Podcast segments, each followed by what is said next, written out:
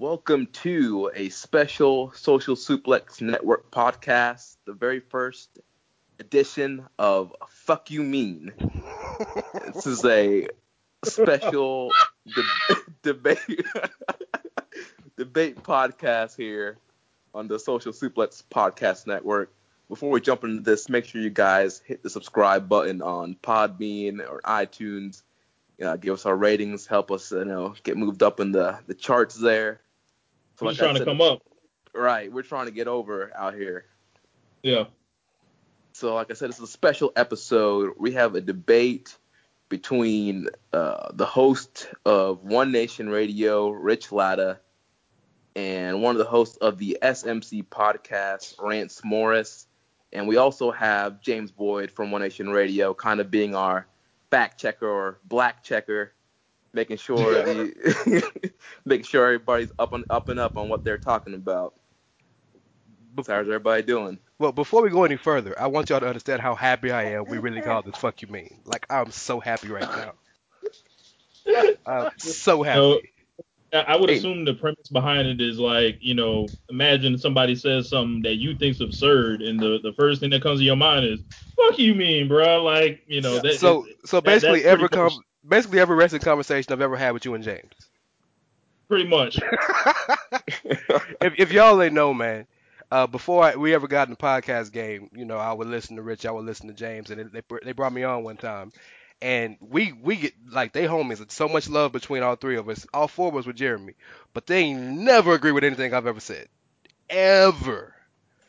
So that's what makes it interesting. Was, uh, I don't know. I don't know. Oh yeah, yeah. I think you said something this week where you were talking about Enzo, where you were you were saying like I, I fully expected you to pick Enzo to win oh, the no, belt, no, and all that. Like, no.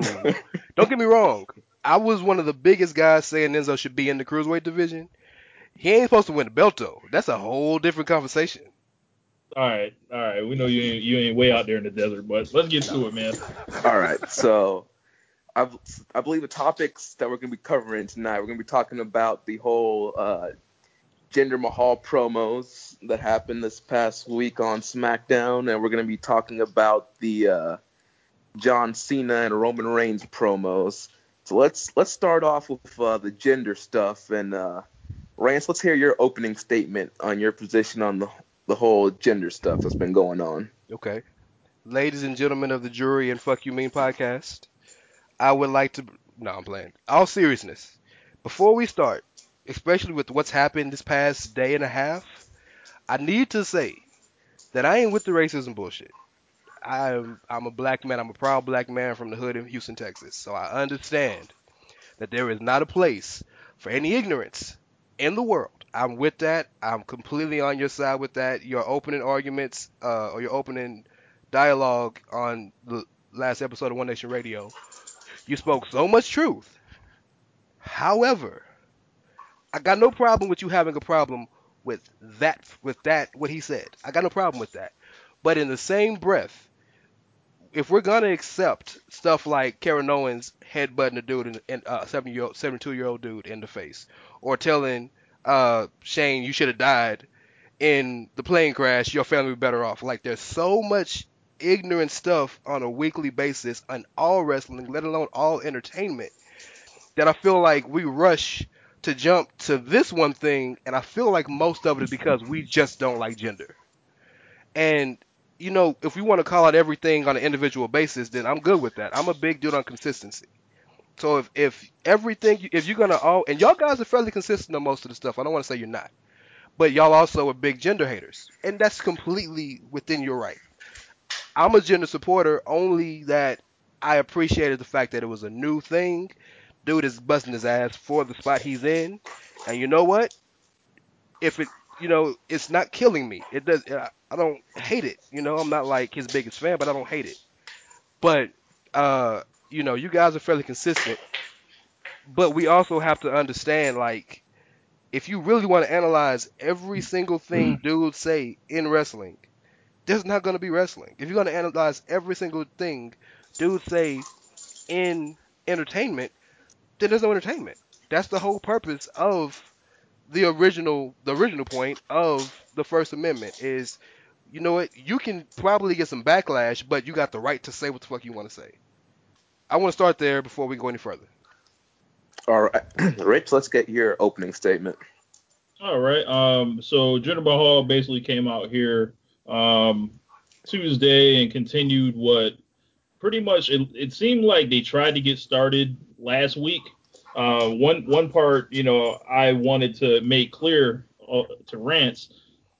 Yes, we do not like Jinder Mahal, clearly, but this is more a criticism of WWE as a whole than it is of Jinder Mahal because we know they've had a history of doing this stuff and a popular thing that I've seen on you know you know in response to a, a lot of the posts and everything is well we've seen way worse than that that doesn't make it okay You right? you know You right. I you know I, I I was there when you know watching DX and Blackface the baby faces I might add twice. there's there like yeah and, and personally like like you, you like you were saying there won't be entertainment but i don't find you know racism entertaining so um the you know when i when i saw that it's just like WWE is claimed to be this progressive, you know, sports entertainment company. They're not wrestling.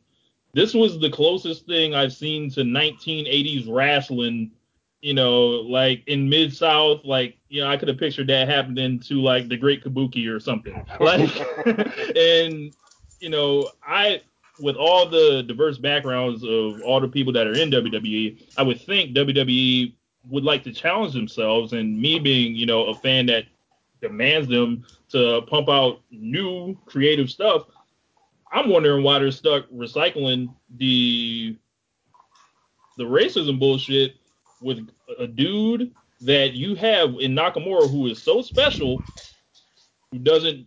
What did he do to earn this?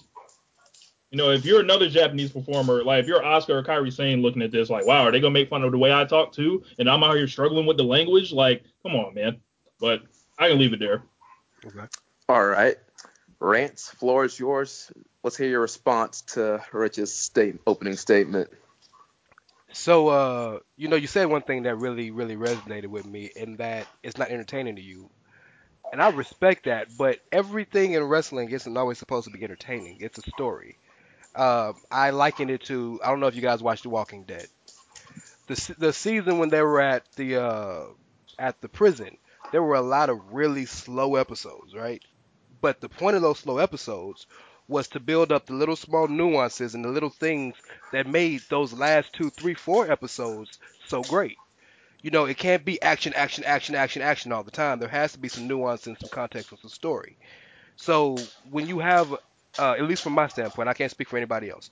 When you have a heel in wrestling, especially as you've pointed out, a heel in the classic vein, the old 1980s wrestling classic vein like Jinder is, uh, you know, sometimes you can't you can't expect a heel to always do something you're going to want to see or like. Now there are limits, there are levels. I'm with that. I'm with that, and I don't and I'm, I don't support any what he's what he said or the whole point of the promo. I don't. However, the eh, the desired reaction that they want is what you're giving. It's not like you're gonna automatically say I'm not gonna watch no more. Because if you're gonna say that, then yeah, they messed up. You're gonna watch. You're gonna watch No Mercy tonight or tomorrow. You're gonna watch Raw Monday, SmackDown Tuesday. But your hatred for Jinder and your love for Shinsuke have both grown exponentially. So while it wasn't the right path to get there, they're getting where they want to get. Because I guarantee you, you know how much more the crowd, especially the people who don't even believe Jinder should be in its spot, are going to push that much harder to want to see Shinsuke win at Hell in a Cell, or if they have a rematch at Survivor Series, or whenever they wrestle. Now the the the want for this dude to lose the title is so much stronger than it already was, and it was already at a fever pitch.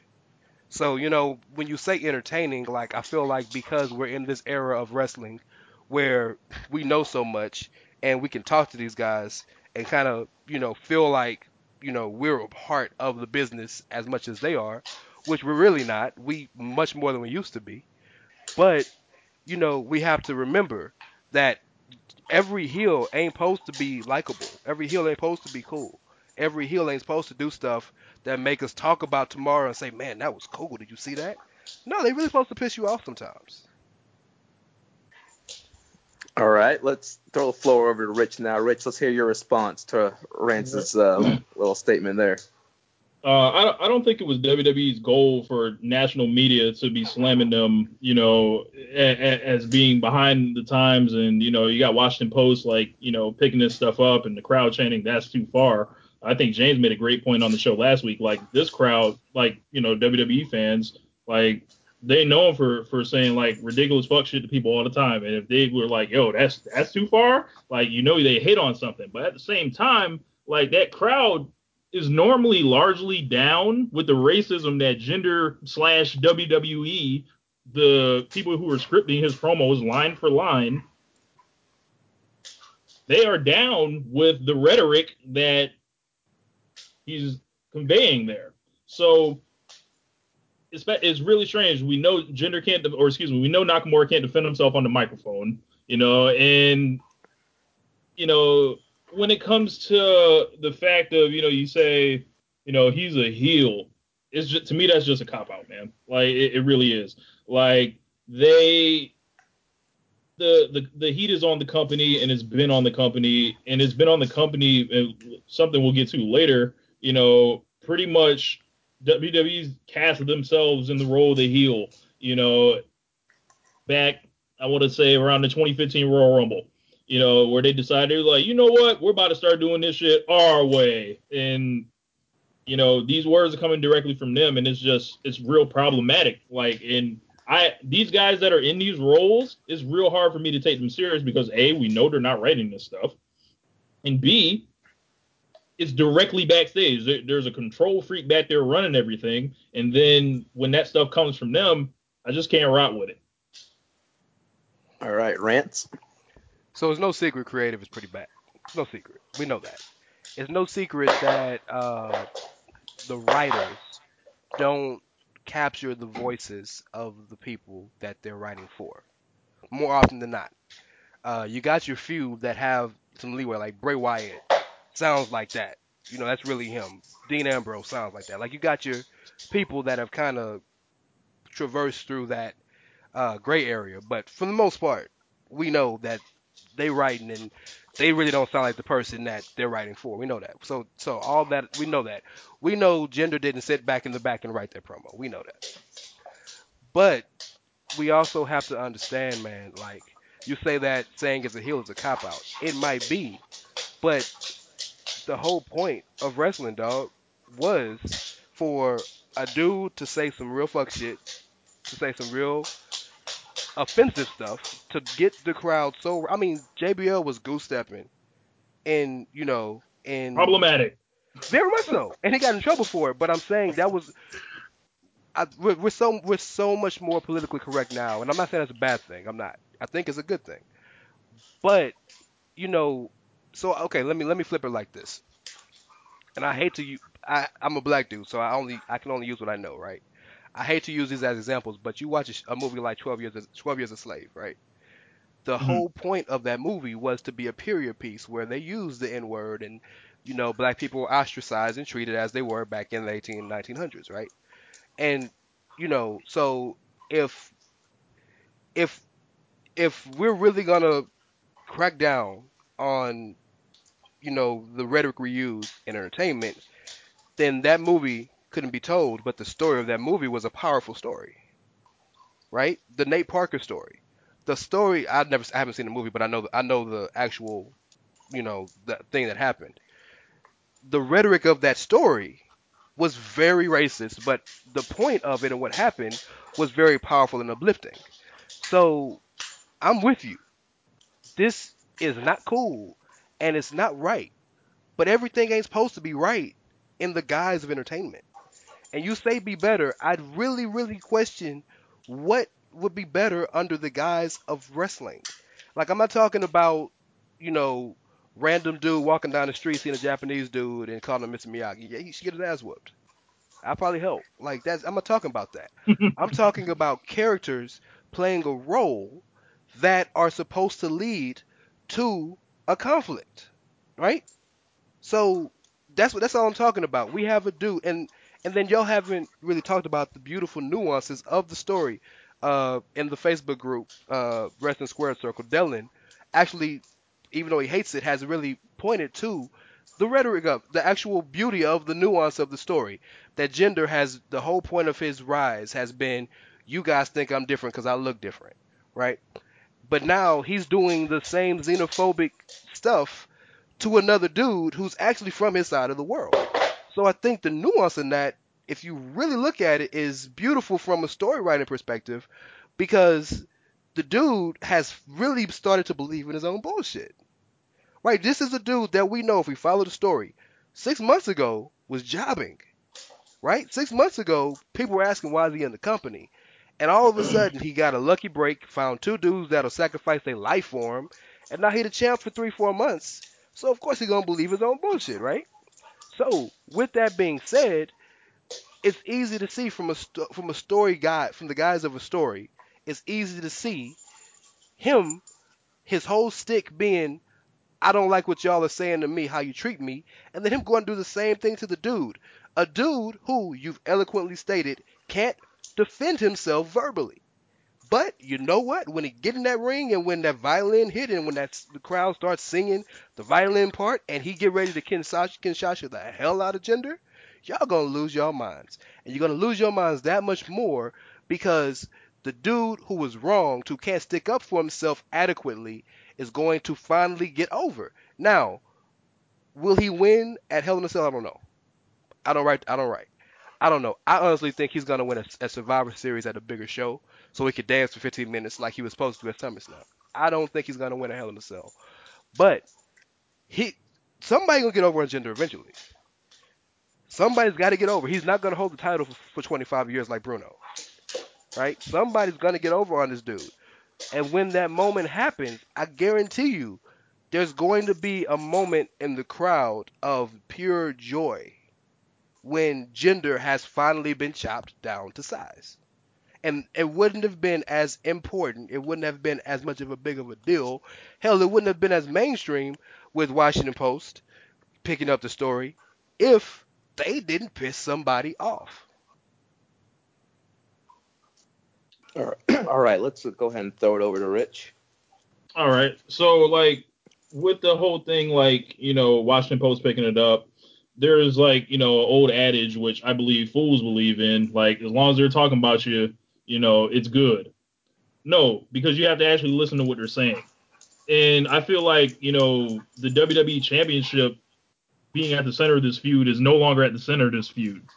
This is a company trying to make up for a dude who is losing subscribers in his own country or quote unquote his own country. Um, you know, what their clear goal is, you know, a guy that's so under where you can look at these arenas and these and these photos and SmackDown is doing horribly, you know, on his watch, and I don't know what they're doing, you know, and they stick pretty much, you know, when when they when they're in a situation where you know it feels uncomfortable, it's unnatural, but you know they have all their plans, they revert to what they know.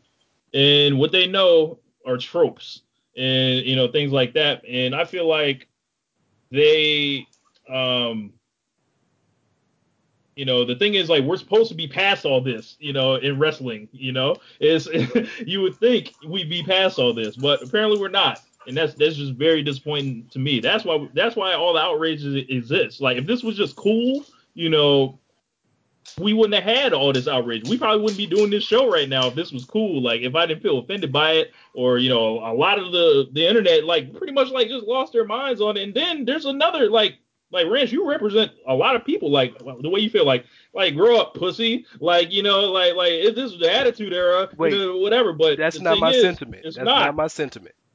But I, I would say those people would fall in line more on your side of the fence than they would on mine. So not necessarily saying you're telling t- saying that, but the thing is, like, I think you know the championship is lost, you know, and it stinks. Like, it, it really does stink. All right, let's uh, go ahead and get uh, kind of the final statements on the Jinder promo issue. So, Rance, go ahead and let's get your your final statement on the Jinder promos. Okay. Uh, so you you know, I, I I really agree with a lot of what you're saying more than people probably think I do, because you're right. When you get your back in the corner, you go back to what you know, right? For example, I'm I'm put it in music terms. If you're if you're a trap rapper, you can try all you want to be lyrical, but eventually, if you're not selling, what you gonna get back to? Trap rapping, right? Is you get back to what you know, right? If you're if you're a three point shooter in basketball, you try to dunk or get to the paint. Eventually, if that's not working, you're gonna get back to what brought you to the game, right? That's what it is. So yes, uh, they go back to their tropes, and that is something that should be addressed and something that should be changed. I'm with you on that. However, only one of the two people in this situation is being used as a trope, and that's Jinder. Because Nakamura, you he may be uh, Jinder may be setting him up for a trope. However, Nakamura isn't sticking by it. If you look at the dude, you watch the dude, any of that. Like, it's one thing to say something about somebody, it's another thing to believe it. Nakamura is one of the most unique characters we may have ever seen in the history of wrestling, especially WWE. Like this is this dude. When when you describe a dude as a mix of Michael Jackson and Freddie Mercury with hands, like that's not something you see every day. And Nakamura is extremely extremely unique. And Nakamura is so unique. I mean, he's a unicorn that maybe you disagree with this, but I don't think uh, a promo where he basically said "nana nana boo boo," you know, I'm gonna talk about the way you look, is going to make a crowd all of a sudden say, "Oh, I don't like him.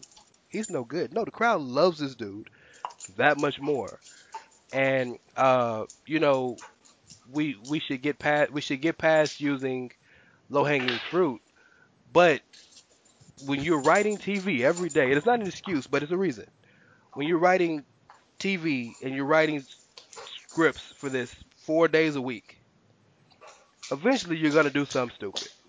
And I'm not sticking up for them because they shouldn't. They get paid for this. This is their job. If I fuck up on my job, I get reprimanded. It is what it is. But, you know, I really do think that while this was stupid, the point and the desired reaction they may have wanted to get, I think is still going to end up where they wanted to get it. So, you know, I don't I don't finally I don't I don't support it. I don't like what he said. I think things should be different, but Shinsuke's way too powerful to let, you know, I mean, this isn't Mickie James where Mickie was on the way out anyway, and there was nothing that the crowd could do because the crowd didn't care about Mickie at that point. They felt bad for her, but they didn't care about her. The crowd loved Shinsuke. So it's going to do nothing else but give him much more fervor and much more energy and much more crowd reaction to finally want to I don't want to call Jinder the mountain, but finally chop the mountain down. And when that happens, you're gonna be out there dancing like a jug, like Shinsuke is. All y'all gonna be happy. So that's the point of wrestling is to take bad things and make good stories out of them. All right, Rich, let's get your uh, closing statement. Shinsuke Nakamura came in from day one, and we all wanted him to be champion immediately. If you look at the night after WrestleMania, it looked like you know, it looked like Michael Jackson essentially was in the ring the way people were losing their damn minds. And the first week, it was all set up. He had ridiculous momentum. So what did they do? They don't let him wrestle for a month and a half on, on TV. they take him off and, and make him work the dark main event, which is the spot that you know was reserved for Cena in most cases. So after that, what did they do? They give him Dolph Ziggler, who who is so sapped of his heat, he had to completely reinvent his gimmick all over again, and it's gonna work uh, and get over again. So shout out to Dolph Ziggler for um for rising above all that bullshit. But what they did was they had him, you know, go 80-20 matches with with Dolph Ziggler and you know had the whole Baron Corbin thing and have him get kicked in the dick on pay per view and just cool him down from you know they're doing a you know cool him down from a spot that he was already ready for. Like people were already nuts over this dude. Now is it the best thing to to give the dude the belt on day one? No, I'm not saying that. But the thing was, he was already there. He beats John Cena clean as a sheet. SummerSlam finna be a breeze. Not quite. they have him lose to this dude who he, well he got in a feud with a dude that has no business of being champion, whatever. Loses, and then you know all this whole time, you know, uh, to backtrack a bit during the Corbin stuff, there was a lot of whispers going around. It was like, well, what's the big deal about Nakamura? I don't see what's so special. He's not he's not doing anything, you know, whatever. But they weren't putting him in, you know, the they he, they weren't giving the opponents or the finishes to really or match layouts to really do anything. And then he gets to this, and it's like y'all are taking the long way essentially to get back to the highway that y'all were already on. And then once we come to, you know, fast forward to the racist promos and everything like that, this is the first time that WWE, you know, as you mentioned, Nakamura is a completely unique guy. He's their first Asian main eventer essentially ever, right? And then they they just couldn't help themselves. Like they, they just couldn't help themselves, like, you know, to to start going there. And it's just shameful to me. You know, and it's not gonna change. it's just not. And you mentioned, you know, like, you know, it's not gonna make me quit watching wrestling. Yes, because wrestling is something that that I love. I've loved it since I was seven, six, seven years old. And, and WWE has signed a lot of the guys that I like to watch. So, so they kind of got me checkmated right there. But at the same time, like it's like, bro, like y'all ain't gonna y'all ain't gonna do nothing. Like, bro, I'm scared to death of, of seeing Biggie challenge for the title now. What are they gonna do then?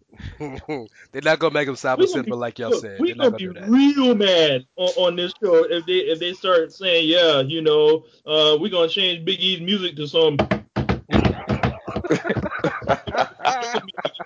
like, nah, man. Like, it, the thing is, like, the, I I just can't trust them. Like, and then the elephant in the room. We don't know if Nakamura is gonna beat this this quote unquote racist. You know, like like come on, man. Like like we we we seen the Triple H and Booker T stuff, and what happened? They they do it their own way. So I don't know, man. I I I think we're you know we're still far apart on this, but I think we understand a little bit more where each other's coming from. Absolutely, absolutely. All right, everybody that's listening, we wanted to hear your feedback. Follow us at Social Suplex on Twitter. Like us on Facebook. We want to hear what side of the fence are you on? Are you on kind of Rich's point of view or are you on Rance's point of view? So hit us up on the comments in the rest Wrestling Square Circle. We want to know where you guys stand and get your opinion on this. Y'all down now, with race? No. That's how you gonna set me up? My side is racism? Wow. wow. Don't listen to what he said. In fact, I'm probably gonna edit that out. Wow. yeah, man. All right. All right. So now we're gonna move on to our next topic of this debate. Tomorrow night, uh, we're recording this on Saturday, so tomorrow is the big No Mercy pay-per-view event on the WWE Network. We're getting our WrestleMania. Uh, Rich, I believe you called it WrestleMania uh, 33 and a half. That's accurate. Uh, That's accurate. We have the big Brock Lesnar uh, versus Braun Strowman Universal Title match, and then we also have John Cena versus Roman Reigns, a match that probably should have they should have held off for WrestleMania 34, but hey, they want to go ahead and just throw it out here for no mercy for some reason. But this debate is we're going to be breaking down kind of who had the kind of better promos between John Cena and Roman Reigns, and you know, a lot of debate on the internet whether uh, Reigns had the better promos, Cena had the better promos, if Cena was burying Reigns, if Reigns had the right comebacks. So let's hear where Rich and Rance stand on these promos. Uh, Rich, let's hear your opening statement. All right. um, John Cena, when he first came on the scene, dude started as a battle rapper. Um, well, he didn't start that way. He evolved into it. Um, but his whole thing was to, and he'll. This is more problematic shit. His whole thing was to call someone some type of gay in his rap. Event, I, I guarantee you, you that, yeah. watch every single one, every single John Cena promo. And James' little brother pointed this out to us. Every single like rap, like there's something like ridiculous, but there's also like truth in there. So I felt like John Cena came out here and 3 0'd this man pretty much every sense of anything. Like, and he went ahead and hit this man where it hurt. Like, like bad. Like he, he took all the things that everyone has you know has said kind of under the surface and then held the mirror up to Roman Reigns like this is what they're saying this is what they think about you you know in the words of uh, Ice Cube but with Reigns what they did with him was they had him come out here and and speak these alternative facts in these work shoots and that just doesn't land you know when Cena is coming out here and hitting you with the real, people are starting to hit yes chance. So I handed to Rance. All right, Rance, let's Oh, hear your opening statement. Ooh, I'm ready for this one. Um, so I want to give full disclosure, and I promise you guys who are listening, and Rich and James and Jeremy knows about me. I'm, I'm a Roman Reigns fan, but I'm not going to let my fandom skew what I'm saying. I'm going to speak from a place of what I hope to be factual, uh, factual place. So, uh, first and foremost, and I'm about to say something. It's probably gonna sound stupid, and I don't mean to be you know, this dude to say that, but you know, wrestling is a scripted entertainment venue. We know that. I don't mean to say that to be, you know, I I know that's insulting as hell to say something like that. I know, but the point I the reason I say that is because we get so invested in the shit, and sometimes we see something, we're like, oh shit, that was real. Look, bro, what Cena said, what Roman said, all three times was not a shoot. It was scripted. It was written by the fucking writers, and the parts that weren't written by the writers were already approved by Vince and Triple H, and so on and so forth. So when you say stuff like, uh, you know, Roman came up with alternative facts and it wasn't hidden, he could say what he wants, fa- true or factual or, or fake, in a promo on a scripted show. So we're not talking about Joe Anoa'i versus John Cena. We're talking about Roman Reigns versus John Cena. So, if from a character standpoint, the stuff he said he believes, and yeah, in a real in real life, it's not completely factual, but the same thing with John Cena said, that's opinion too. You know what I'm saying? I realize that that resonates with y'all, the crowd, more often. It resonates when you hear stuff like, "Well, Roman Reigns is a bootleg, uh, corporate ass, fake ass version of me." Like that makes y'all feel good because that's what y'all believe. Who? But who says that's true? That's an opinion. So when you talk about alternative facts, it works on both sides. But you, I feel like the crowd is is resonating towards what Cena's been saying because one, facts are facts that Cena's better on the mic than him. Cena's one of the best dudes on the mic in history. And number two, y'all don't like Roman in the spot he's in and got like the push he's gotten. I respect that. I do. I've come to respect that. Now, you say he 3 0 this man. He did it. Cena won 1, Cena won 3, Roman won 2. The reason I'm going to say Roman won promo battle number 2 is because it's it's not always what you say, it's how you say it, and it's the point you make, right? The whole point of what Roman has been saying, at least until promo 3 and on, run and 2, the whole point of what he's been saying is you you've been around all this time, you talk and you talk and you talk, you spin and you spin, this is what you do. I'm standing right here, do something about it. And in promo 2, he said that to his face, and what did John Cena do? He backed away. So I feel like, and you're a rapper, so I know you understand this better than most, that, you know, uh, you know, in a, in a battle rap, yeah, it, a lot of what a lot of what matters in winning a battle rap is the lyricism of what you say. But sometimes it's what you how you say it and the point you make. I, I point to you, and this is a terrible, this is a terrible analogy. But if you watch Empire, when Freda Gatz uh, went at uh, at Hakeem when they had their rap battle, and Frida was spitting that real and hitting him with lyrics. Hakeem got the crowd involved and hit like one punchline, he won. You know, it, it's it's it's not always about you know how great the words you say or is you know the, the, what you, does what you physically say resonate with me from a from a melodic point of view. No, Roman made his point, and John Cena couldn't back up his point. Roman won, promo two. And, I, and I, I just I believe that in my heart. You can't say you want to talk. Okay, cool. Put this mic down and fight me. And a dude walks away, and you're telling me that he won. You just can't. You can't tell me that. All right, let's uh, throw it over to Rich. Well, Let's hear your well, hold on, real response. quick, real quick. Um, th- once he said that he came in though, uh, Rance, like you gotta admit, he was fresh off a 20 minute match. Yeah, but that was the point. Again, if you so uh I think it was y'all. and this is that- and this also a promo. This is also a promo where he comes in and says that you know you say that you're great, but that you're that you're great and you're still the top guy, but it takes you 20 minutes to be the rookie. right. And then and then he's like, so which one is it? Are you full of crap or are you getting washed? And then the very next week, look who's also in a 20 minute match with Jason Right. Jordan. and it's entertainment. That's the point. Like, okay, so so I know I know it's Richard's turn, Jeremy. Just give me a sec. All right, go ahead. I feel like sometimes you guys look at these situations as if you're really in the scope of wrestling. I do. Because you know, especially with these guys that you guys don't like or you guys don't respect or you're not fans of. Roman in particular in the situation.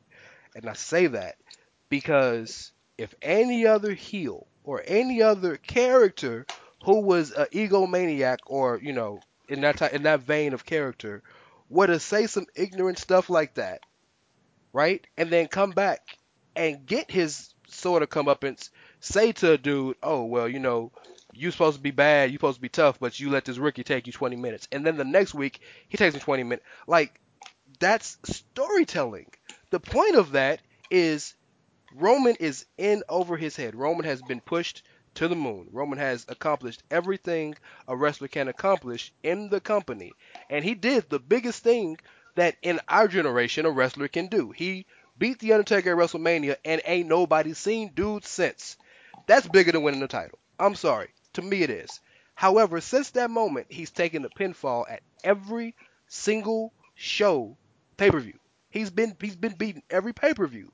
So we're looking at a guy who's living off an a reputation he's built over three, four, five years that he's not living up to right now, but he's so in his own mind. Remember the promo after WrestleMania?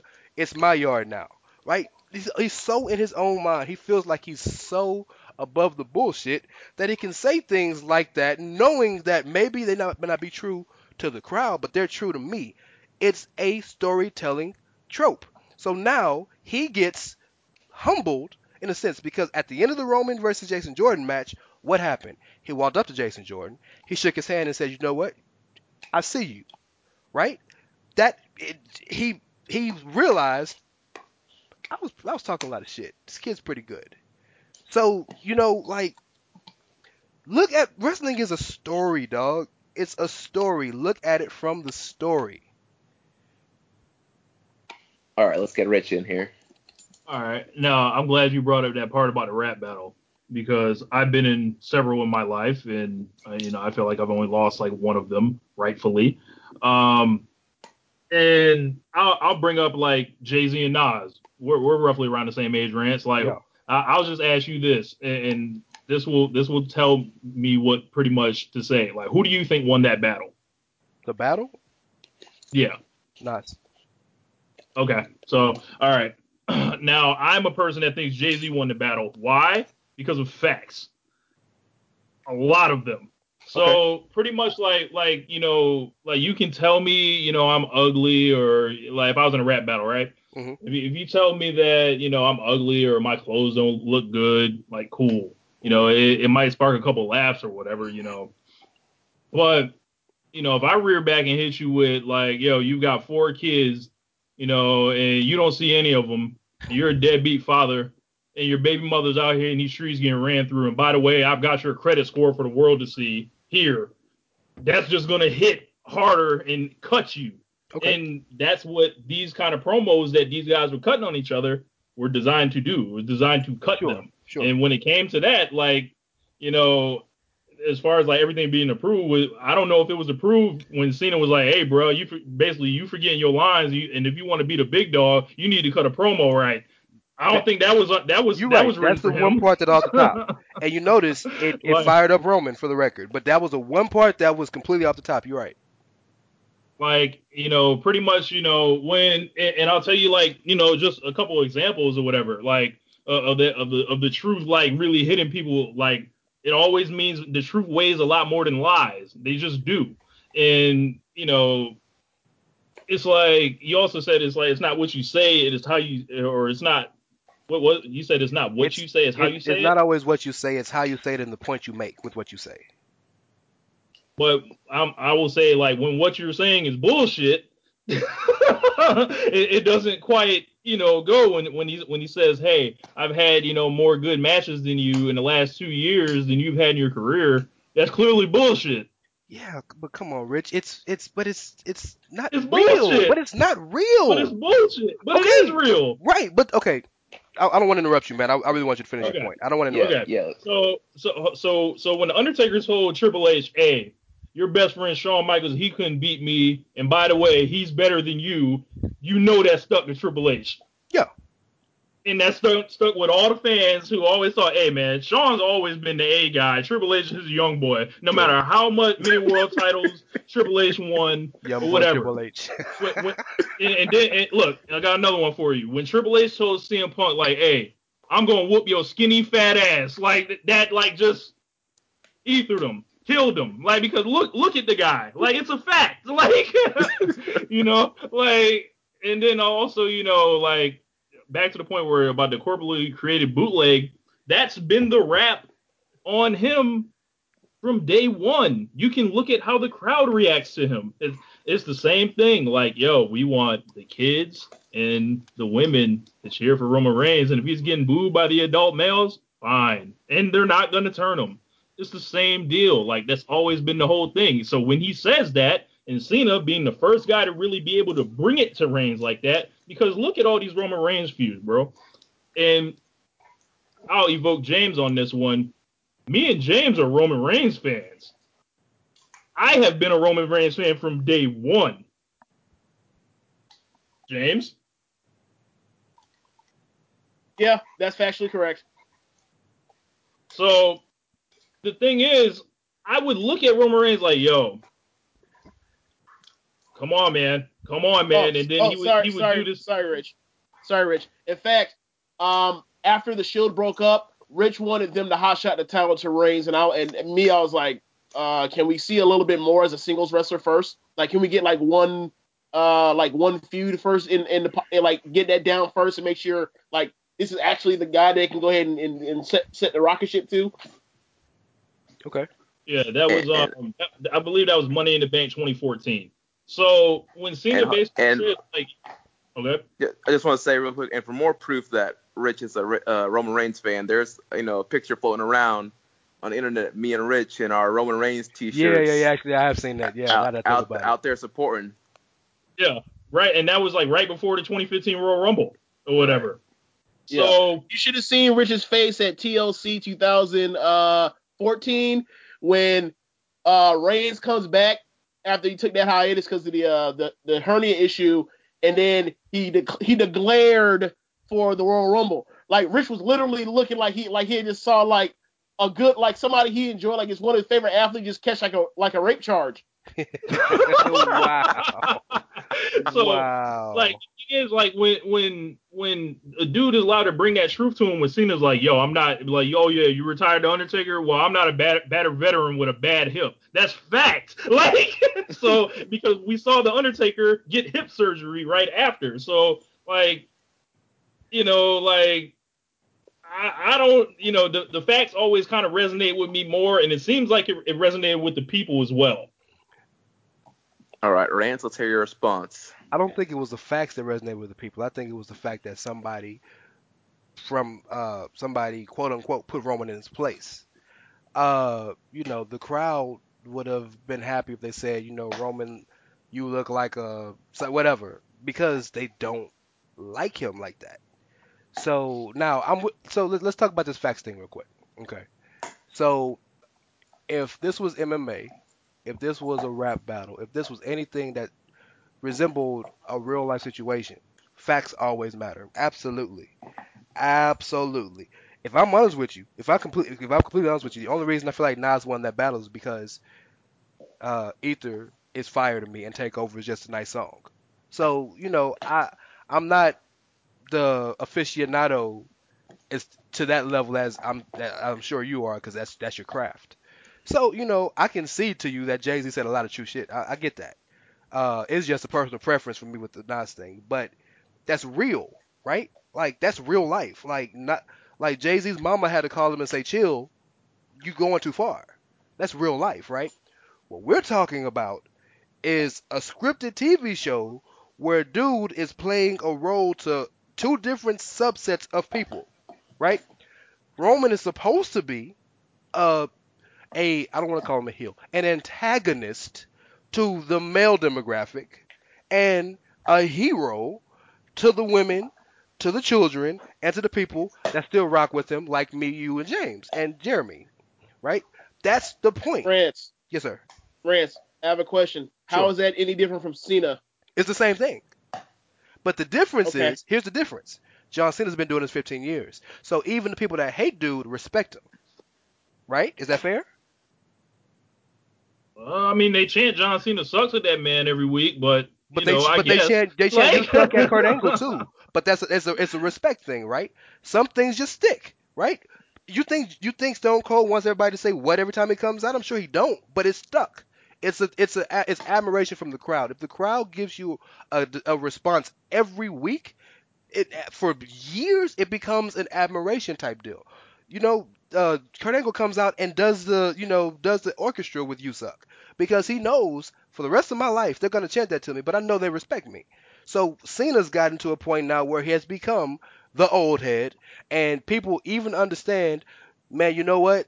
I I may not have liked him then. He might have been overpushed, this, that, and the other. But you know what? I respect Dude Hustle. I may not like him, but I respect Dude Hustle. Basically, how people feel. I'm a big in analogies. Basically, how people felt about Kobe last year. People, a bunch of people hated Kobe, but they respected what he did. That's where that's where Cena is. Roman been in the game five years.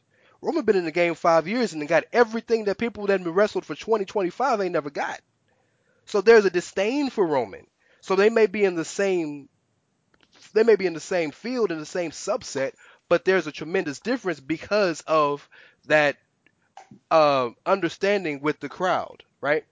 So, you know, while Cena is playing to two different audiences as well, he's saying things, factual or not, that resonate to everybody, right? Everybody can kind of feel like, oh, well, Roman, yeah, you are kind of overpushed. Everybody can kind of feel like, well, Roman, you know, you had some good matches, but you really ain't done, you ain't got the resume John Cena got, right? Now, what Roman is saying is, while it might be not not completely factual in a scripted environment, is building fire for the fan base he already has because they mad that the people aren't under aren't trying to rock with him and not listen to what he's saying, and he's continuing to make the other crowd who already doesn't like him hate him that much more. The and you know what this is leading to, right? I guarantee you, I will bet y'all money, no mercy, when they come out, when they start, they're gonna stand in the middle of that ring and they're gonna pull the Hulk Hogan rock or rock Cena and do the look both sides while the crowd is chanting crazy shit. That's what they want to do. They want the crowd to be so in, they want things to be so incendiary. They want the crowd to be so hot, whether it's because they hate a dude, they like a dude, or they just don't like what someone said or not. They want the crowd to get to that point where the crowd is going to give a legendary pers- moment. Now, you know, will it be Toronto at 18? Probably not. But I guarantee you, it's going to be a moment. It's going to be a moment. So, facts matter. I'm not going to sit here and tell you they don't. They absolutely do matter. But this is wrestling.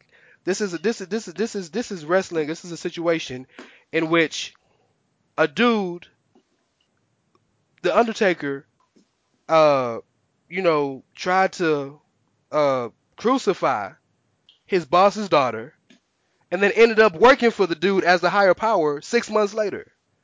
It's wrestling, dog. It's they can do it really what they want. And if it That's makes it Russo. That's Russo. that is I was just gonna say that. Well, hey, I gotta be respectful to Russo because we just did a Russo podcast and I'm trying to get him on the show, so I gotta be respectful. But um, you, I, and you're right, I get that. But I'm just saying that wrestling has always been a situation in which the impossible becomes possible, right? And the ridiculous becomes normal.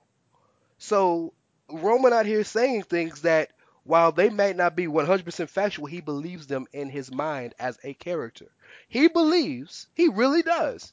All the shit he all the shit he got all those years for Roman can't wrestle, right? And we all have come to understand and agree, especially people who aren't biased, that Roman is a good in-ring hand.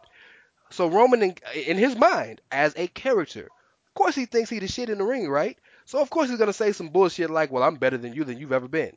Yeah, we know that might not be factual, but he believes that. Revenue, whether you believe, whether you like it, agree with it or not, factually, revenue is higher than it's ever been three years in a row. So Roman, while we can look and see a 12,000 seat arena only got 6,000 people in it, Roman gonna say, "Well, I sell more tickets than you." It's just some, it's just, it's shit talking. It's yo mama so fat, right? It's that's all it is. But you sitting there expecting dude to say your mama's so fat, her, she has a body mass index of 35.2, and she has high cholesterol. It's not gonna get nothing. All right, James, did you have anything? Yeah, I just. I got I got another round, but Oh, oh, good, James. Oh, we good, baby. Okay. I, we as long as y'all want, Oh. we good. Yeah, like the fact checker thing. Like for me, the thing for me is like, okay, they're both baby, they're both baby faces that play heel to a certain uh section or a certain large demographic or majority demographic of, of the audience. So, like, for for them to both get, for them to both be uh in this situation together, and when they both first are in the ring together with the mics in their hands, and both crowds yell, "You both suck!" And then for one guy to and then for and then for one guy to end where where they where he is, where one guy is like one guy is more or less getting the the quote unquote baby is like being positioned as babyface, the other one is, and the, and that guy is the oldest guy, like the guy that's about to like literally leave as soon as this feud is over with. I, I just find it weird, and and then for them to like also like couch it by having Roman come out there and say, you know, ticket sales are are are are, are high, revenues through the roof. Like, look, man, I understand that he has to play heel to some people, but like, can you like at least like cut out the, the line about tickets at a half empty stadium? Fuck's sake. Man, why why would you do, why would you do that? Because we watch it on TV, we don't see it's empty. But here's the thing, right? So, so he says that and Cena makes a face and looks around at the crowd, and then you all of a sudden all you got to do is like look around, and then like wherever else you go, you can see pictures of it. No, no, you're right. like it's really it's, it's very very i understand like they're you know they're they're that, that's not canon but at the same time like don't do that in a half empty arena please like can y'all like at least help this dude out and that's not a thing for me to say that like this makes roman like it makes roman look bad and a lot of stuff is like it's not about roman that looks bad the same similar to like Jinder thing like they told him to go out there and say this and these guys because either they're young or b they they don't have a backbone to stand up and say no i'm not going to say that stupid shit. They say it and it makes them look bad and the company look bad so that they can't they don't have anybody that they don't put their foot down and say look i'm going to save you vince and i'm going to save myself from looking like shit by or looking like uh in, in the words of jim cornette a plate of piss by just saying i'm putting my foot down we're not doing this. But that's and and that's where we are now. That's way too meta though, James.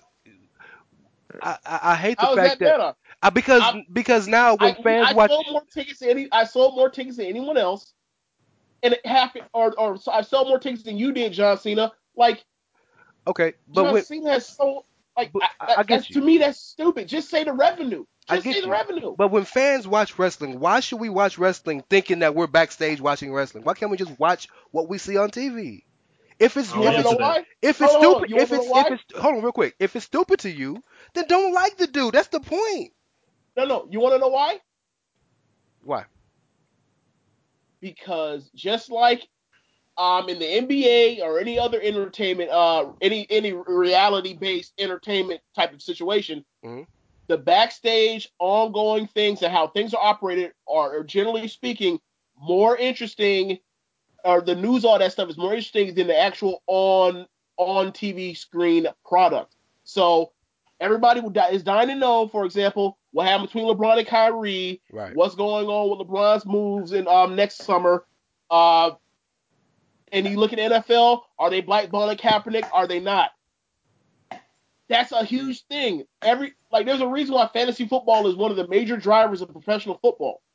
People want to people want to be a quote unquote part of this in a, in a meta sense. So for you to say that, for to- to say that like because it's quote unquote entertainment, nah, it's like that's the same thing. But no, it's not because it's entertainment. Nobody cares about who the CGI guy was on Star Wars.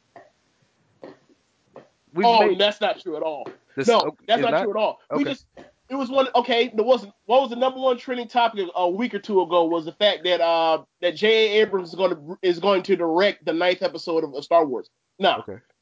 That was, I, I didn't know that. That was trending. That was trending Oh. topic yes, it Yes, was number yes, one it was. topic. Yeah. from a negative I don't, standpoint. I don't Like, know I- Star Wars, but I, but. I, I heard they got mad when they had black stormtroopers. Yeah. Yeah, Yeah. Like, exactly. Like, like found- people John, lost their John minds. Boyega was the Yeah. was the was the devil because he was a stormtrooper. Yeah. and he actually wasn't even a stormtrooper. He was just like he was like they added a new thing saying like okay, like we aren't doing clones anymore or whatever. They had explained it, but the fact that people lost their minds over it. But that's but that's that's another different topic. But the point is like the behind the scenes stuff is always at, or nowadays is as interesting or more interesting than what the actual product is. I and then you try that. to place on and then you place on and you place together what you see as far as behind the stage and how did that come to and how did that uh, basically play a role in what you saw on the screen, meaning like the basketball game, the football game, whether or not there's politics and the fact that this guy is starting over this particular guy because of a contract situation or whatnot. And that plays a, and that plays a part into WWE, and they know it, and that's the reason why John Cena on his open on his first uh, promo with uh, with Roman said, "I'm still here because you can't do your job."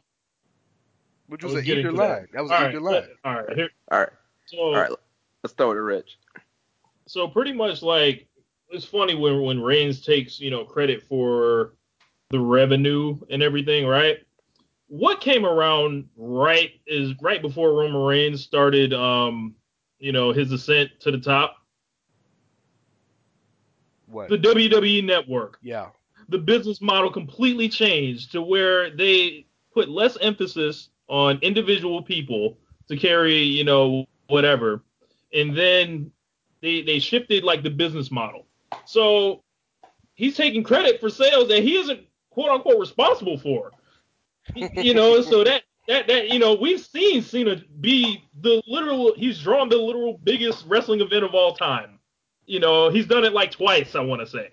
So so calling yourself like a bigger draw, like telling he's not selling tickets, like, well, who is really selling tickets? If if if Cena's not selling tickets, don't you mean WWE is not selling tickets? And by you know virtue of that, you're not selling tickets, Roman Reigns. You know, and then the or that revenue is not yours. It's one of the two. So, and at the same time, they're cutting spending. They're cutting pyro. They're, you know, and WWE's primary goal for Roman Reigns, regardless of what, you know, we have talked ourselves into, like, yo, they want him to be a heel to some people, they want him to be a baby face to others. Their primary goal is for Roman Reigns to be the biggest baby face they've ever produced. Roman Reigns has got to push like no one else in history, except Hogan. Brock Lesnar. Brock Lesnar. Brock Lesnar. Uh, not to say Brock Lesnar walked out. Yeah, and But he, you know, but the push he got in two years is bigger than anything. It's, it's huge. this, two is, years. this is bigger. This is bigger. The yes. Rock beat the Rock in six months, dog. No, it's not clean. Look, Roman Reigns was out there in the WrestleMania main event while he only had one feud ever on resume, or excuse me, two. He Okay. had two paper singles matches before that. That no. No, I, I can't agree with that, dog. I can't agree with that. I can't agree with that. When Hold- you beat when you beat hold on, Hulk Hogan Hold- and The hold Rock hold and almost Stone Cold in six months, no, dog. No, I can't agree with that. Rich, Jeremy? Rich, are you finish?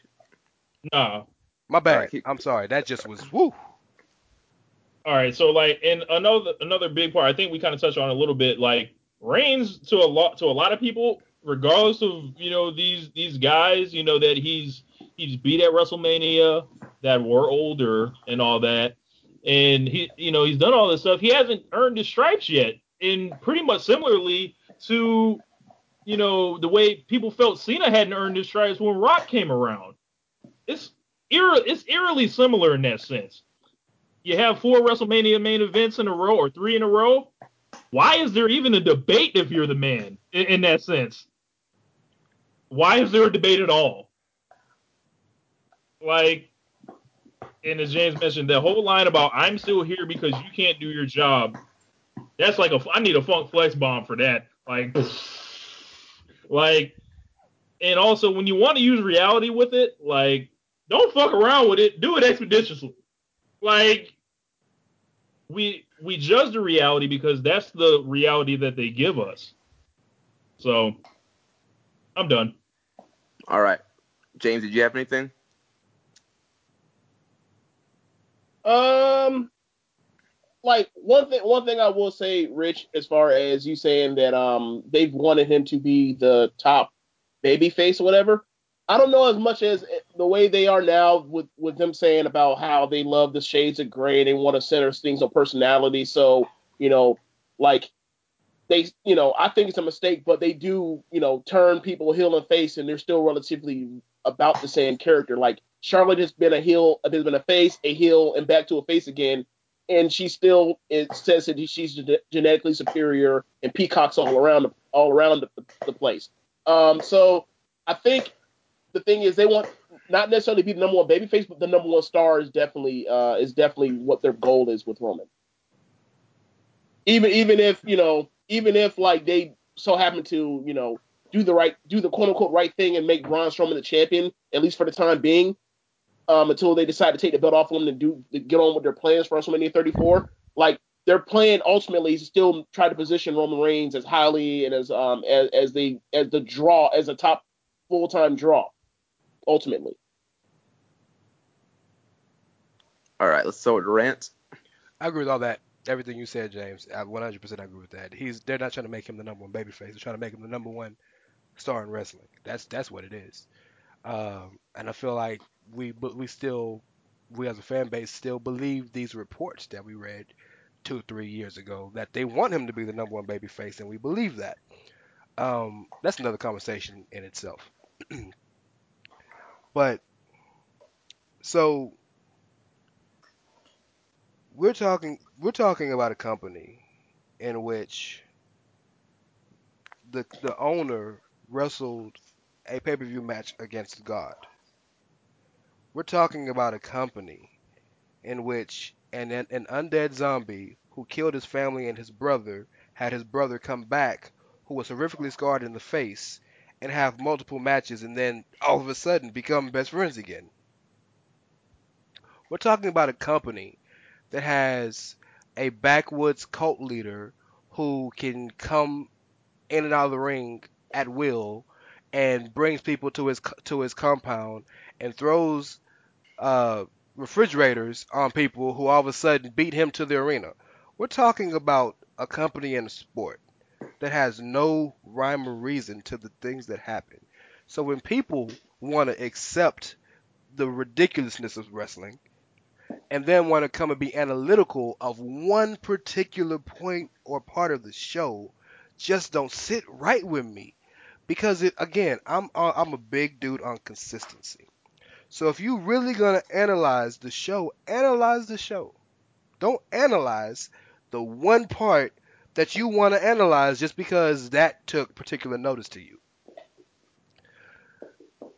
And we there's so many promos on these shows where people say ridiculous things, right? Uh, you know, the Miz has said some ridiculous stuff. Enzo says nothing but ridiculous stuff, right? This is this is this is that's the promo game. You say something and your point is to get a reaction, right?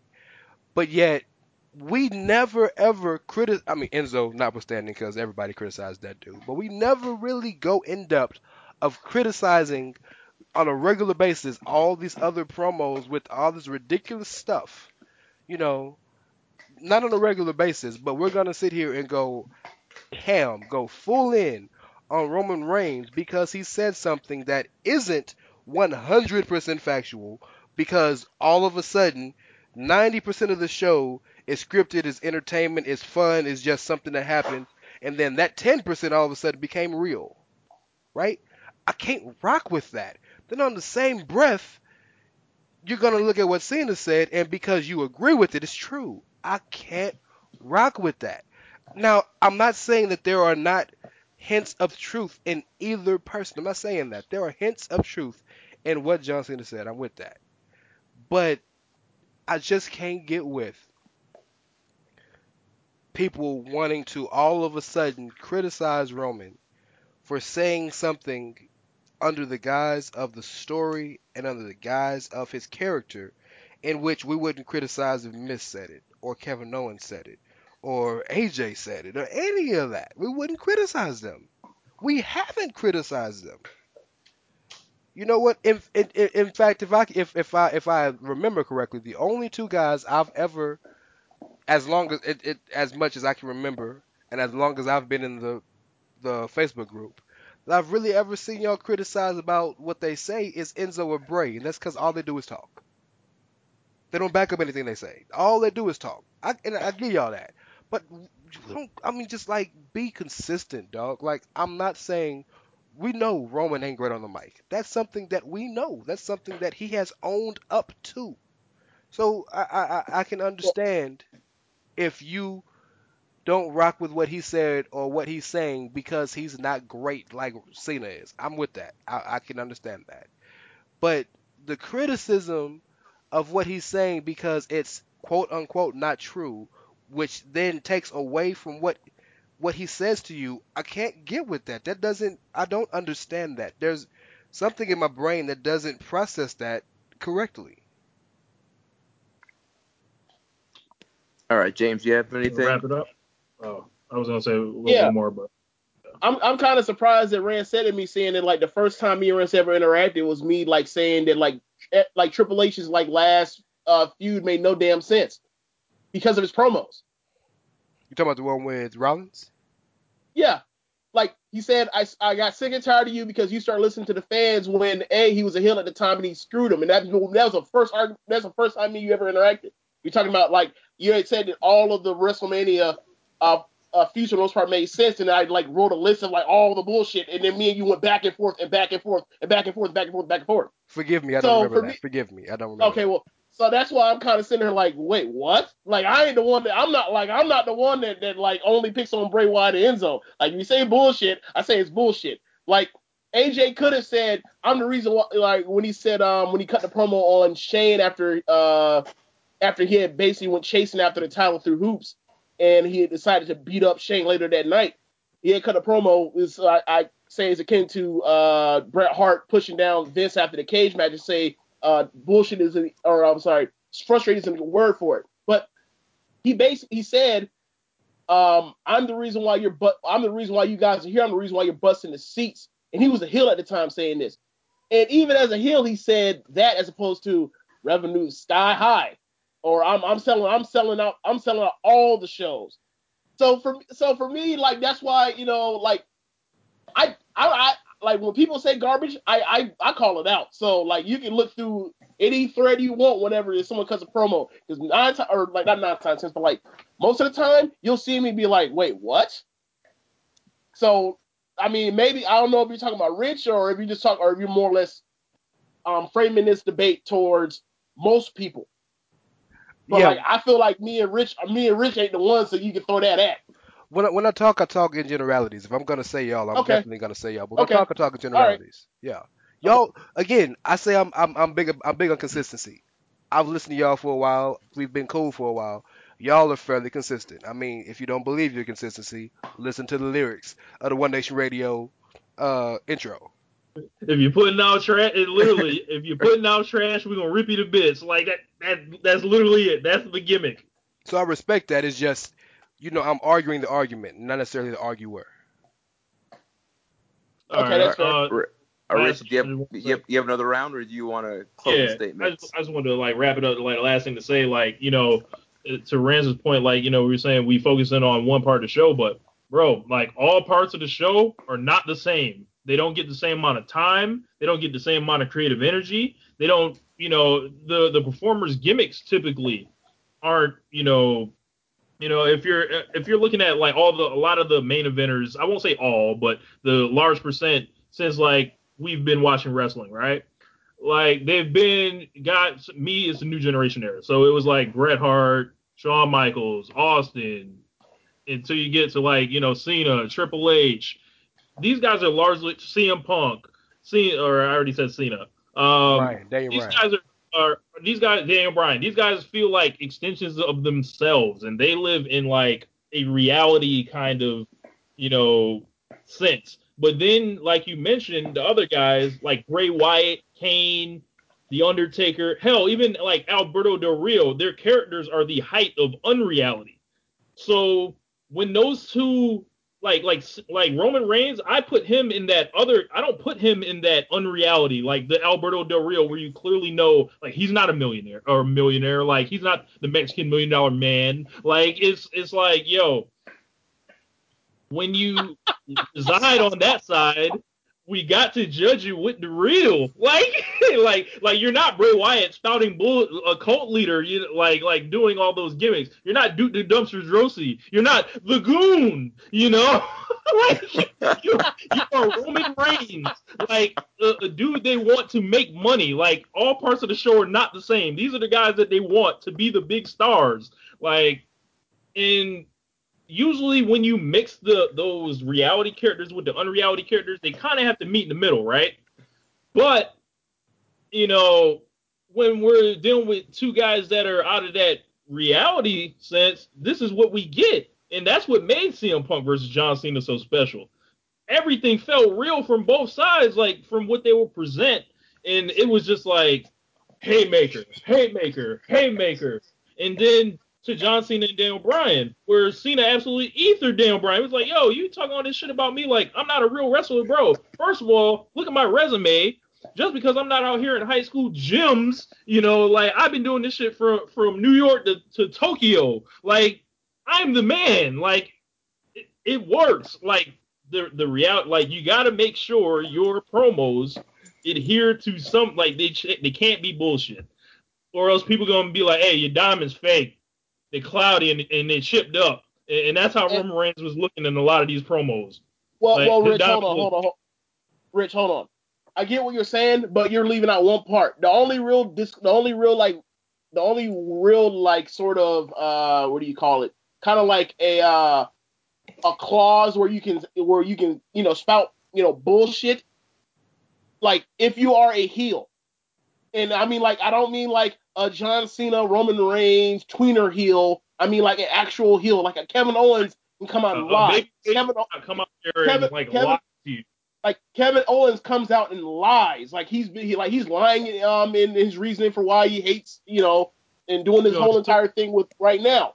So so like you got to admit like the the heel part is like you can lie as a heel if you're a quote unquote reality heel, but I get but for the most part yeah like uh, Uh, outside of that you're sort of right.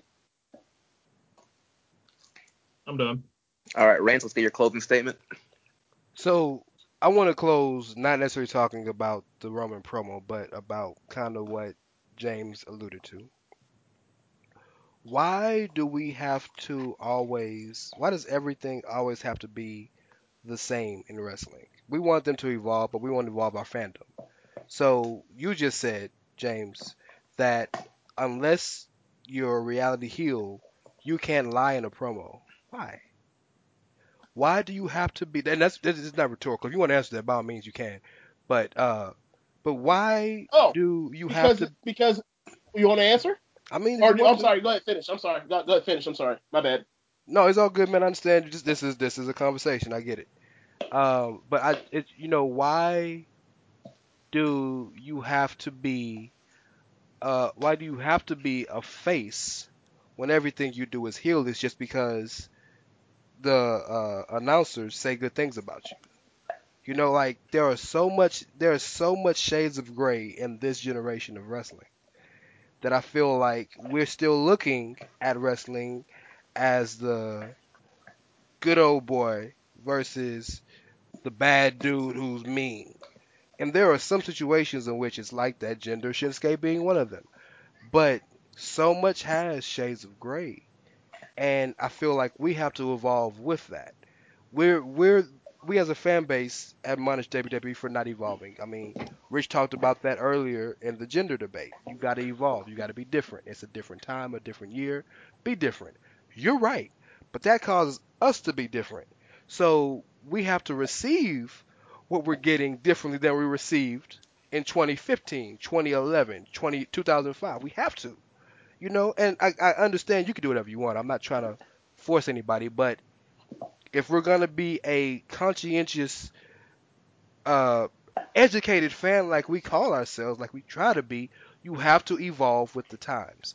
So Roman may not be grade A, 100% old school, the way they drew it up, heel. No. But Roman is a heel in a lot of the things he says and does. The only babyface thing about him really is that Michael Cole says good things about him, and he has a subset of audience that cheers him. other than that, most of the way he moves is heelish. Oh, and I'm sorry, the only other thing that's face babyface about him is most of the time he wrestles guys who would be considered aligned as a heel. But I feel like we have to adapt our thinking and look at things the way they're being, presented to us and not look at things the way we think they should be presented or the way that we've always ingested them the way that we have in the past. So to say a guy like Roman can't say something that is not 100% factual because he's not a Kevin Owens type heel, just it just don't make sense to me.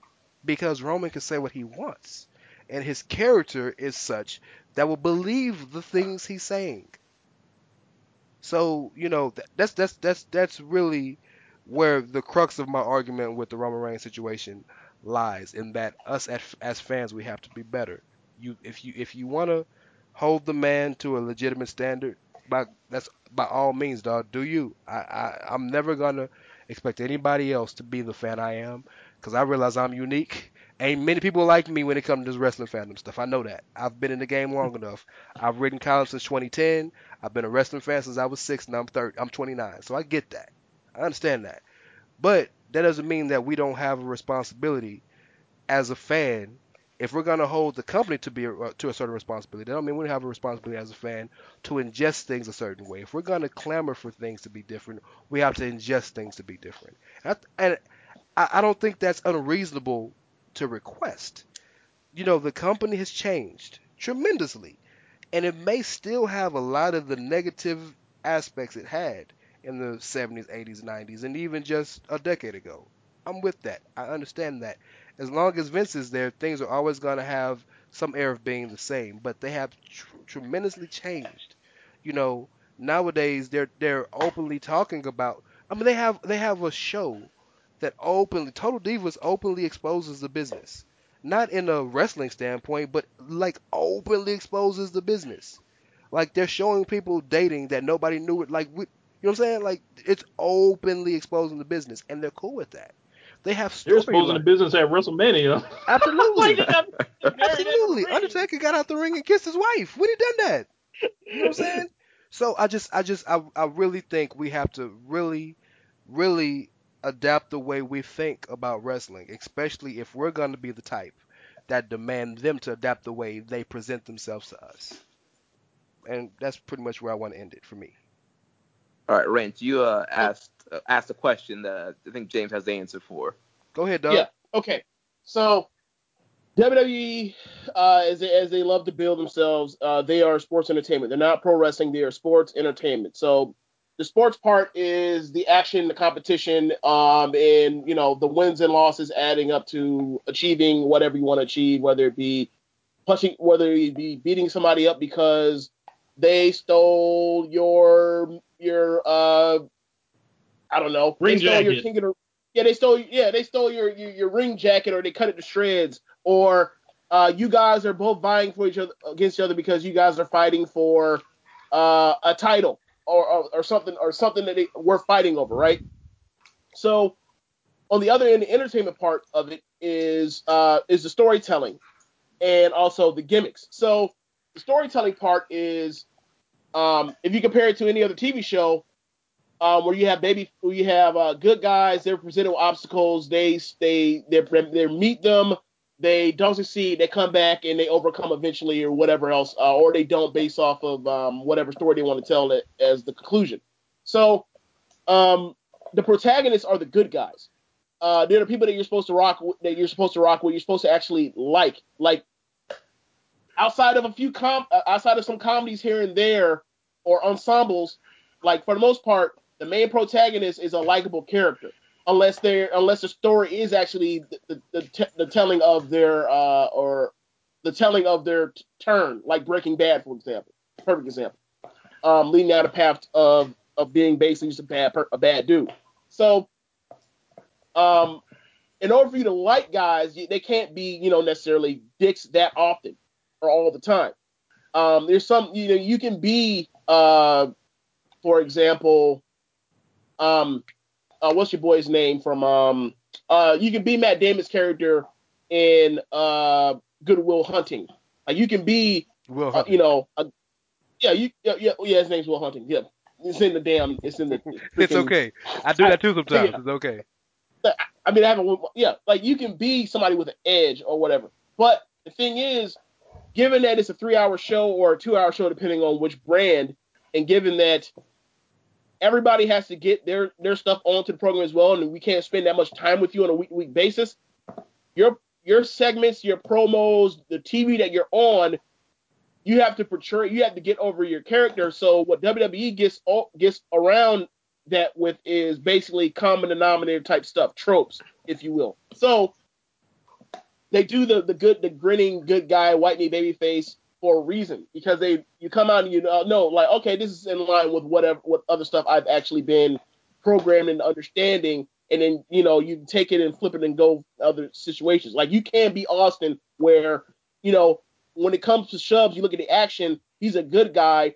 The the only part about him being a, a him having an edge is he's paranoid and worried and doesn't want to ever be screwed over by anybody. So like he might you know he might make the save for somebody in the ring but when it comes down to it uh, after you high five me or whatever else, once you turn back around, I'm gonna stun you because I know you're coming for my title.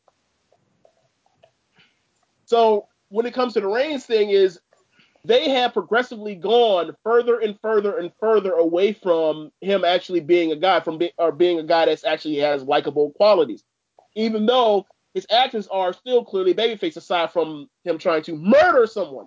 So I'm gonna have you put But- that on my phone, and that's gonna be my wake up ringtone. Murder Yeah, him. so- yeah, it's hilarious. Yeah, I have to think it's so murder. Um, so you look at the progression from he gets out of the shield, um, and you know he has his moments or whatever where he's just like his whole thing is he's pretty much just a bad he's a badass like he's in the line of a babyface Batista, a babyface Goldberg. Um, just a, a, a big, tough, strong dude that kicks ass, and, and and you're supposed to get behind him because he wins a lot and you look at where he is since uh since he retired the Undertaker, and he's being a dick. He just flat out is. Um, but like that's the that's the part of he's being a dick to a certain subset of the group because they realize that that his that he's not he's not the same thing to everybody in the audience. Like he's the same like he's the he's the guy you're supposed to boo if you're you know the the demographic typical adult and or adult male, and then if you're a, if you're a, a female or if you're uh, a teenage or, or or a young teenager or below, you still like him um, or whatever else. They're, that's what they're playing up, and the issue the issue for me on that is like you look at where they are with the company as far as all the people they position as good guys so far in the company um, lately or, or since Daniel Bryan, and the only person they've made successful that was a quote unquote um, good person has been Goldberg. Like That's crazy. you can, it? yeah, and, and there's a reason, and and the thing about that is like it's clear that you can if you book people on top, um, well as far as they win more than they lose, you don't embarrass them left and right and you don't make them out to be jerks or seem like they're phony or ridiculous, like Bayley, for example, you're gonna be on, you're gonna be in good shape with your protagonist of the company, of your with your protagonist of the show. But when you do do what you do, where like you you, you split, you have your uh, your your protagonist be a split like Cena, like Roman Reigns, all your other baby faces look like look like plates of piss, this is how you end up with dwindling, precipitously dwindling viewership over how many years now? So, if I may rebut they- real quick. Oh, I'm sorry, I know you're done. Go ahead, please. No, like they they they've said like this has been a company that historically has been built on having their good guys on top forever. Like if you look through the, the history of the title reigns of WWE, you see that like Buddy Rogers has the belt for 22 days. Yeah. Uh, then next thing you know, uh, like uh, uh, uh, your boy Bruno, Bruno, Bruno, has the belt for seven years, for like seven years, or sorry, four years, something like that. for, for years. Years, Yeah, for yeah. years. For seven Forever. years. Then Uninter- Yeah, they- uninterrupted. Right, and then he loses the belt to Ivan Koloff, and then they give the belt to Pedro Morales, and he holds the belt for for a long ass time. Then in the same Yeah. back and forth, and you look at like even like Backlund had the belt for four years, and then he loses it to uh to your boy uh yeah uh oh my god I can blank on Oh, his name Sheik. Yeah to Sheik Sheik has the belt for like two months, and what do they do right after that? They start they start Hulkamania for seven years for for like however long that was, like and then you keep going, and then all of a sudden, like there was a change, and that's where we are now. Like our protagonists are now like getting overran, and I think that's an issue. And but that's the re- and, and that's a part of it is like the guys that you're supposed to be cheering for, and the guys that are protagonists, people that are supposed to be the quote unquote glue, and the people that you follow for in the story because it's quote unquote their story, they're the protagonists after all. They end up fucking losing. We got a bunch of losers that we're following. So, if I may rebut real quick before we finish, um, I think everything you're saying is factually correct, but you're you're missing a huge part of the story that you're not acknowledging, and that's the fact that the crowd has adapted and changed and grown up.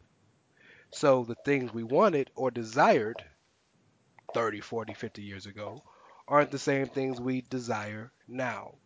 Let's look at the top shows on television. But, but Rance, but Rance, the thing about that is that's not true because the only success they've had as a babyface was literally uh, was literally a white meat babyface good guy. Yeah, that was a family man that didn't cuss, didn't drink beer. He just No, he came out and whooped ass. he cussed. He cussed quite often. well, but- well, I mean, I mean big cuss words like F, F and S. Well, nobody does that on on the show. So uh, I, I hear what you're saying, but again, context. A big part of the reason Goldberg was so over was because they a lot of the crowd remembered who he was back then, and they brought him back the way he was. They didn't bring him back the WWE like guy who had to talk and do some extra. No, they brought him back as the dude from WCW. You come in, Okay. you, you know what I'm saying? So if he okay, was if he was a new dude, right, if he was a new dude, on, hold on. If that's the case, then let's go back to the last good uh, huge babyface they had. Daniel Bryan okay. was here Nostalgia Act. No, but Daniel Bryan took six, seven years to build up that groundswell. Did he not? He was with the company in 2010. Okay, and when and when did when was the when was the when did he get the big push? 2014, 2015? Summer 2013, he started he started getting hotter than the sun. He built up to that over over a span of three years. Okay, Yeah. was it 2010? I feel like he was there earlier than that. But No, But, he got uh, he he was the next came up 2010. okay, Yeah, well, That came out 2010. but I'm saying, but it wasn't just uh Goldberg came in, and the second he got back, he was over. Daniel Bryan built up to that. In fact, Daniel Bryan got over. I'm, I- he was always like, I mean, got over as a heel, right? When the Yes Chance got He got over, he was still he was still over, he got over. Period. okay. That's fine, but again, you're not getting any context. So what I'm trying to say is, you're right. What you're saying ain't wrong, but you're just not acknowledging the fact that the crowd has changed. So the crowd don't always want the same things that they wanted in 1965. They don't want I, Bruno right now. not I'm I'm not saying that either. My point is the ultimate issue is they don't know how to build a baby face. And if you look at the pipeline and see the baby faces that they could possibly be built like Daniel Bryan over the Mhm. next uh, over the next three years, where like in three years we can build this guy. Either they did stuff like hot shot guys, Okay. like like gave Roman Reigns way too much, way too soon, I get you. or they or they make guys look like assholes like Bayley or Sami Zayn So let me let me let me let me put you like this. or Finn So- Balor after so- Finn Balor got hurt. So so Daniel Bryan was probably the most over baby face they've had. That was full time roster member, the last one, right? Is that fair? Uh, yeah, yeah. Okay. Uh, now he might not be a babyface in the in the traditional terms, but right now Braun Strowman is getting amazing cheers and amazing crowd support. Right? He's not doing anything similar to Daniel Bryan. In fact, everything he does is heelish. He attacks people. He's mean. He tries to hurt people. He goes But you know why. But you know why he's over, right? Uh, so, but why does context matter in Because that? he. But context doesn't matter in other situations. He's over because he beat the piss out of a baby face that the crowd does not like. And, and I acknowledge that. I, I, I, I'm, I don't want you to think I'm not. I acknowledge that. But you're acknowledging. And another part about it is when when Brock Lesnar, Brock Lesnar is at that point where he's a superstar, so there is no ba- there is no heel or baby face to him. He's just Brock Lesnar. and, but Roman Reigns isn't just Roman Reigns. We, Not at that level, no. I can't. I cannot. I cannot agree with that. Okay, well think about it like this, right? Explain to me how that Joe and how that Joe and Lesnar thing went. It was it was based off the fact that you had two personalities in there, and the personalities were and they they actually uh what do you say uh what's the word transcended the heel face dynamic No, in that didn't. situation because I Braun is with such a star and the crowd and the feud was so hot. No, Joe was still the heel in the, in the very easily the heel. Joe jumped him from every every si- every chance he got. Joe was clearly the heel in the story. The whole the whole story was every time I see you, I'm gonna jump you on sight. That was the point of the story. In fact, when when they had the match, Joe jumped him before the match started to get a jump on him. That's the story of the match. That's not babyface-ish. That's not transcending babyface heel. That's Okay, Uh, so, am- so am I here's wrong? another thing, right? So here's a, here's another example, right? When Braun, I'm sorry, when uh, when Les, not Lesnar, my God, when Roman and Daniel Bryan got their feud on, right? Their face Mhm. versus face feud. Mhm. If you were to say who was the antagonist of out of that uh, between those two, it it was would have been Daniel, Daniel. Bryan in the ring. Absolutely, It was absolutely. Daniel Bryan in the ring. So does that mean Daniel Bryan was a heel? Okay, when when when uh Hulk Hogan and Shawn Michaels had their one one month feud, and Shawn Michaels had to go heel against Hogan. But the second he Hogan beat him, he shook his hand and said, "I had to know," and went back to being the same Shawn Michaels we knew. What's the difference between that and that? You changed when you changed di- according you know to the the difference story. is? You know what the difference is? I'm, I'm He dressed up as the Hulkster and went on Larry King live and said and walked up there with a in a freaking uh. it wasn't really Larry King, but yeah. You, It was- you, you get my point. Like he walked up there and did a spoof on the dude. Okay. Daniel Bryan didn't do a spoof on him. Brock let or J- Samoa Joe, his whole situation, he came out there. Yes, he was a heel, um, or he still is a quote unquote heel. My point is, for that feud in particular, they centered that on the feud and Brock Lesnar's and Brock Lesnar being potentially in peril. He didn't quote unquote beat him. He survived him, like how like how uh, Joe said uh, when they set up the four way for SummerSlam. You're right, but I don't understand why why And- you don't think that's heel or babyface. I don't see. I see that as he jumped down on him, and then he went. He ran up on him the, on the go home show, if I remember correctly. When So they were in separate parts of the arena, he ran up on him and said, "Let's do it right now." He never backed down from from Roman like a like a coward. I'm But not okay, from uh, from, from Brock. from But that's one time. The other said, times he jumped him every time. Any time, any chance I get, because I I want to put hands on you.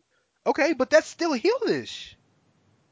If you if you a babyface, the way we've been taught, you'll go to the ring and call them out and say, "Come fight me in the ring." That's what a babyface supposed to do, right? Am I wrong? Am I wrong? Uh, I don't know. Because I mean, we just saw a dude. I mean, one of the arguments me and you got onto on the on the One Nation Radio not too long ago on One Nation Live was about the whole Strowman and Roman thing and the end of Great- Balls of Fire. That dude lost. He, he's the reason why he lost. He comes out. He had, he sucker like he sucker uh spears uh Strowman. He throws him in there and he tries to murder him. So I, I feel like we're going in circles because I think Yeah, we the, are. Let's move the, on. the We're point done. you're trying the point you're trying to make is that there is a way to build a babyface and they're not good at that. And I agree No, no. with you. I'm saying there. I'm, I'm saying there. I'm not saying there is one only one particular way. My point is there.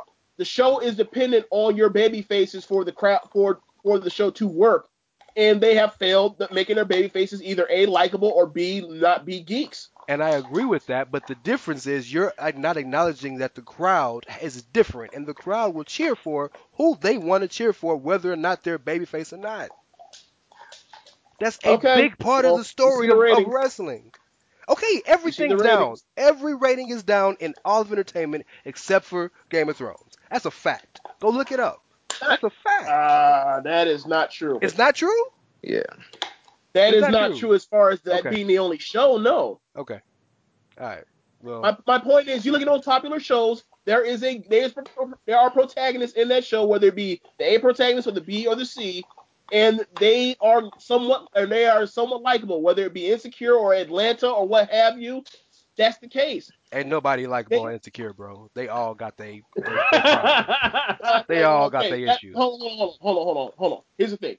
Issa got into a situation where she did something wrong, but she's still the baby face because hey, she's like, I, I was with my, I was with this dude for years, and he was never, he was on the couch, not or on, or in the house, not not having a job forever, not doing shit. So I was thinking of making a change, we, and then she got caught up in her feelings. we just now, disagree completely What's- different. now Molly, bro. hold on, now Molly, Molly is absolutely shit. exha- hold on, she's absolutely exhausting as a, as a personality and someone that like I I ache for because like ultimately all she wants love, all she wants is wants is love, and everywhere she's met at, she's met at with a lot of the issues that uh, that that sisters run into these days, especially professional sisters. Yeah. Now, like, and then especially when you saw like the opening episode when she's with uh when, when she's with her coworker, the friend, uh, the Asian girl, Yeah. and like she's with uh I think the dude's Jamal. She's dating a black dude, and she's like, yeah, they they always marry they always marry uh uh ones that aren't sisters. They always quick to marry, but when it's us, they don't marry us. Like, and you see all the stuff she's going through trying to find love. Like that is that is her situation. Like that's her that is her quote unquote goal, her conquest she overcomes. Now does she like is she exhausting? Absolutely. But that's that's what she is. Like that's not too much different from when they uh, were trying to book uh Sami Zayn as being a geek around uh Seth Rollins and uh Roman Reigns a few or like beginning of this year. But that but the thing is that is a secondary character or that is the second character. The main character is Issa. Okay. Issa, Issa's okay. We that's, that's we can have this conversation later, man. Yeah. we just yeah. on different. We on different sides of the spectrum, dog. Yeah, let's let's uh let's wrap this Wrap it up up. because Wrap it up then. All right. So, But you, but you are right. Look, it's a lot like Seinfeld where there are no good people. Yeah, shades of gray, absolutely. And people choose who they want to choose, who they want to root for. That's the world we live in. On every show, that's what we live in. I'm Team Lawrence. I'm a, a very, very card-carrying member of the Oh. Lawrence Hive. Or 100 percent, right? But Lawrence is just as messed up as anybody else in that show. It's shades of gray. Who do you relate to the most? I don't relate to any of them. I think it's a good right. place to leave it. Jeremy? yeah, well, this has been a great first time uh, of the "Fuck You Mean" debate podcast here on the Social Suplex Podcast Network. Uh, Rich, you We want to get your get your plugs in? Yeah, man. Uh, eh, eh, if you you guys are listening to this show, you are checking out the feed that you can find the SMC podcast on, as well as One Nation Radio and One Nation Live. Uh, so we just ask that you you support us if you can. All it takes is you know a, uh five star rating or a comment or a share. Um, that, that's pretty much all we can ask for. Uh, you guys, uh, you you heard me talking about doing music. You can check my stuff out on SoundCloud.com/slash Rich Latta. Just dropped an album called Family Music Life. Y'all should check it out. All right, James.